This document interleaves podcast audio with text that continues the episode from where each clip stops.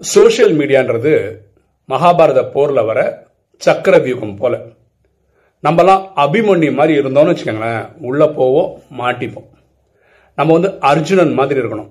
சக்கர வியூகத்துக்குள்ளே போகவும் தெரியணும் வரவும் தெரியணும் அதாவது சோஷியல் மீடியாவை எந்த அளவுக்கு பயன்படுத்தவும் தெரியணும் எப்போ நிறுத்தணும்னு நினைக்கிறோமோ அப்போ நிறுத்த முடியணும். எண்ணம் போல் வாழ்வு.